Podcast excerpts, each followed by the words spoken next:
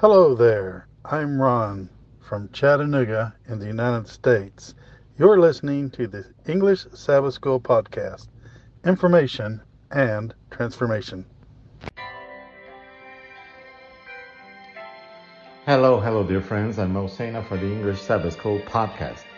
Lesson 3 for Wednesday. I said Wednesday, January 17th. Yes, Patty, it's ordinal number 17th but feel free to use the cardinal number uh, 17, January 17. That's okay. Now, the title for today Ever Mindful of His Covenant. What does it mean? Let us pray first. Heavenly Father, oh Father, thank you for your covenant. Thank you for the promises you provide for us. We know that your love is based on your justice as well and the service of love that we provide to other people is acceptable to heaven. Father, you are the Lord of heaven, and uh, we surrender to you our plans according to your will. Guide us, point the way, teach us to be in appreciating the blessings you give us and to share those blessings with others who still don't know you. May we accept your covenant of grace and love. In Jesus' name, amen. So the lesson encourages us to read um, Psalm 94, 105, and Daniel 7. Of course, they had to uh, uh, include somewhere, sneak in Daniel somewhere in the lesson. But uh, here we have the question. The theme of God's judgment prompts a significant question. How can God's people have peace with God and assurance of salvation at the time of judgment? So let us read Psalm 94, 14. I'm going to be reading from the NIV, the International Version, but please feel free, feel free to use any translation that you prefer. Right, Elias? So Psalm 94, verse 14. For the Lord will not reject his people. He will never forsake his inheritance. And Psalm uh, 105, 7 through 10, I believe. He is the Lord our God. His judgments are on all the earth. And it continues saying, he remembers his covenant forever, the promise he made for a thousand generations, the covenant he made with Abraham, the oath he swore to Isaac. He confirmed it to Isaac as a decree, to Israel as an everlasting covenant. And Daniel 7:22 until the ancient of days came and pronounced judgment in favor of the holy people of the most high and the time came when they possessed the kingdom. Yes, we have a background here of birds uh, celebrating God's majesty as well.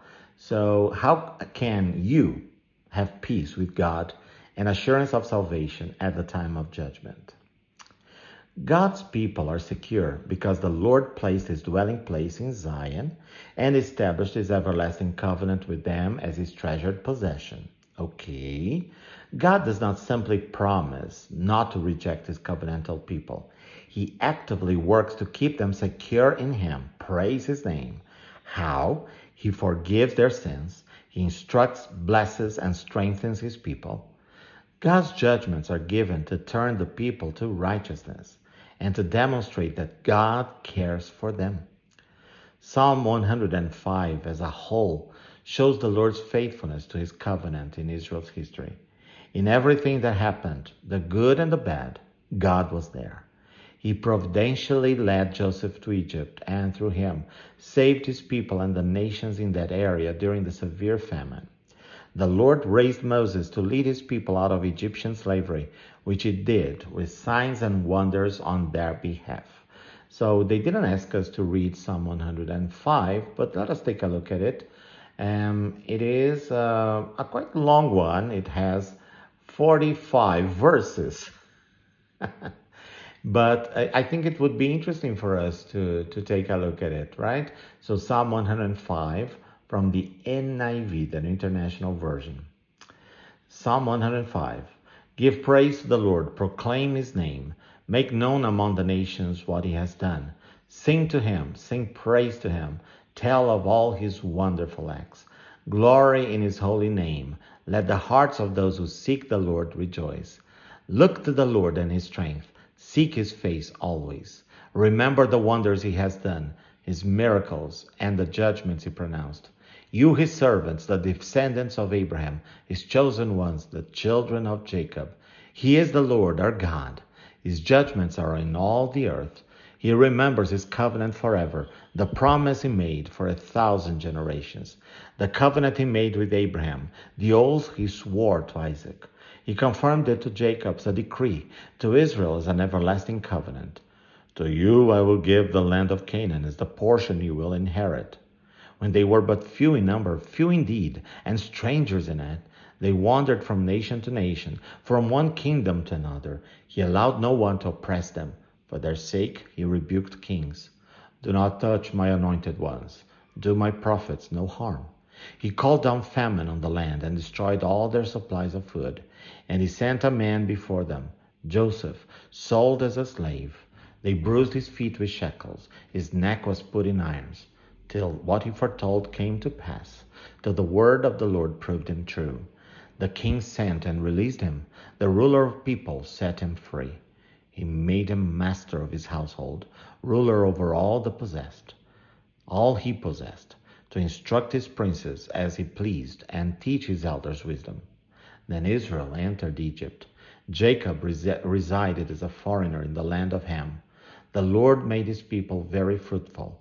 He made them too numerous for their foes, whose hearts he turned to hate his people, to conspire against his servants. He sent Moses his servant, and Aaron whom he had chosen.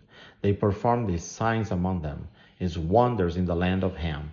He sent darkness and made the land dark, for had they not rebelled against his words?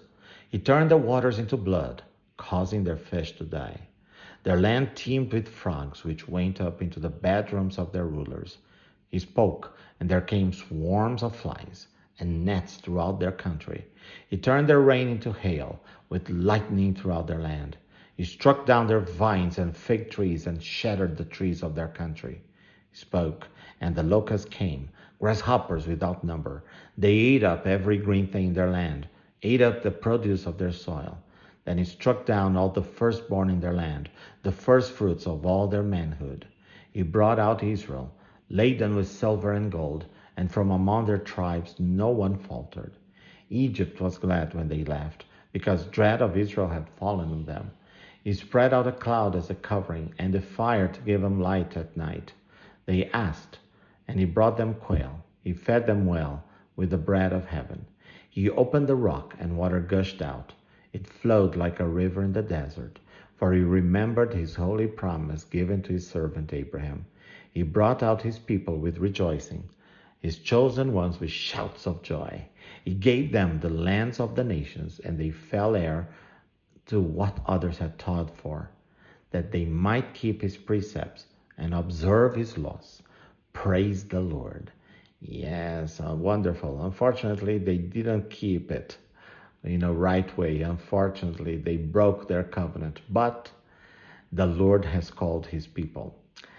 Um, the lesson continues saying the Lord granted his people the promised land and his continual protection. He multiplied them, freed them from their overlords, and provided for their daily needs. The Lord is undoubtedly a sovereign control of all that involves his people, a truth that the psalmist wanted his people never to forget. When God remembers his covenant, it involves more than cognizance or memory because it always leads to action. Likewise, when the people are called to remember God's wonders and judgments, it means that people should live in ways that honor God. In this covenant, Israel's primary calling is to remain faithful to the covenant by observing God's laws. God's people also are called to bear witness about God to other nations because the Lord wishes all nations to join his people Israel. The world is thus secure in the protective covenant of the Almighty and merciful God.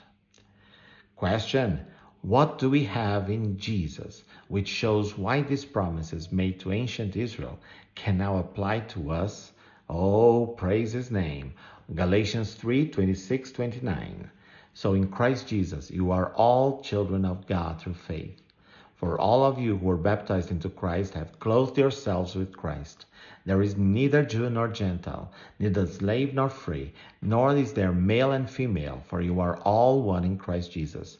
If you belong to Christ, then you are Abraham's seed, and heirs according to the promise. Amen for that. What a beautiful story, isn't it, my friends? And a beautiful reminder that God is faithful and invites us to be faithful as well, no matter the cost. Ever mindful of his covenant. Well, I'm Mo Sena for the English Sabbath podcast, lesson three for Wednesday, January 17th. For more information, please get in touch with us. Send us a message. Yes, if you haven't answered it, please go to the survey that I sent you earlier last week and fill it out so that uh, we can better improve our services in our podcast. Thank you, my friends, for listening, for sharing, and for praying with us and for us. Have you all a wonderful day.